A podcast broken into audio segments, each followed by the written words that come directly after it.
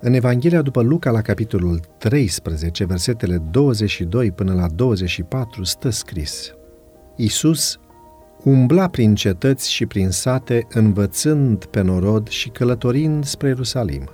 Cineva i-a zis, Doamne, oare puțini sunt cei ce sunt pe calea mântuirii? El le-a răspuns, Nevoiți-vă să intrați pe ușa cea strâmtă, căci vă spun că mulți vor căuta să intre și nu vor putea.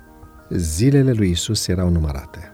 Nu mai era personajul popular, urmat de mulțimi de oameni în Iudeea și Galileea. Fusese părăsit de o bună parte dintre ucenici și era persecutat de autoritățile religioase.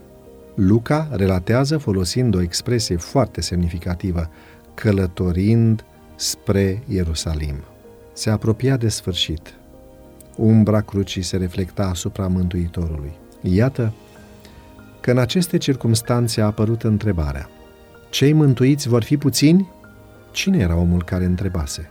Pe cine reprezenta? În mod intenționat, Luca nu ne oferă nici numele și nici originea lui. Era un anonim. Nu reprezenta o anumită clasă socială, ci omul în general. Mai mult, îi personifica pe toți aceia care au întrebări pentru Isus, care au încredere și cred în El. Îl numește Domn. În fine, este vorba de cineva interesat de mântuire. Îl descoperise în Isus pe Mântuitorul? Ce întreabă el de fapt? Care e tulburarea lui? Că vor fi puțini oameni mântuiți?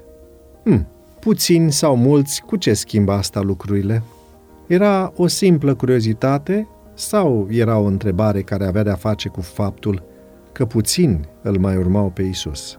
Isus, fiind respins și persecutat de Sinedriu, cel care se afilia cu el se opunea de fapt religiei oficiale și trăia sub amenințare. Omul acesta știa și întrebarea lui putea fi expresia dorinței și a fricii, a unei dorințe arzătoare sincere și a unei piedici insurmontabile, o eventuală manifestare a unei ardori condiționate. Depindea mântuirea lui de numărul de ucenici? Poate că nu ar fi dorit să aparțină unei minorități nepopulare. Ce avea mai multă valoare? Reputația și situația socială sau destinul său veșnic? Răspunsul lui Isus pare să confirme frământările omului, pentru că Domnul nu oferă un răspuns la întrebarea literală, ci la motivațiile din spatele ei. Isus răspunde, Nevoiți-vă să intrați pe ușa cea strâmtă, căci vă spun că mulți vor căuta să intre și nu vor putea ușa ucenicilor și a mântuirii, deși stă deschisă tuturor, este îngustă și permite intrarea câte unei singure persoane odată. Nu putem să intrăm pe ea cu tot, cu prieteni, cu vecini, cu familie sau cu societatea în care trăim, pentru că este ușa deciziei personale.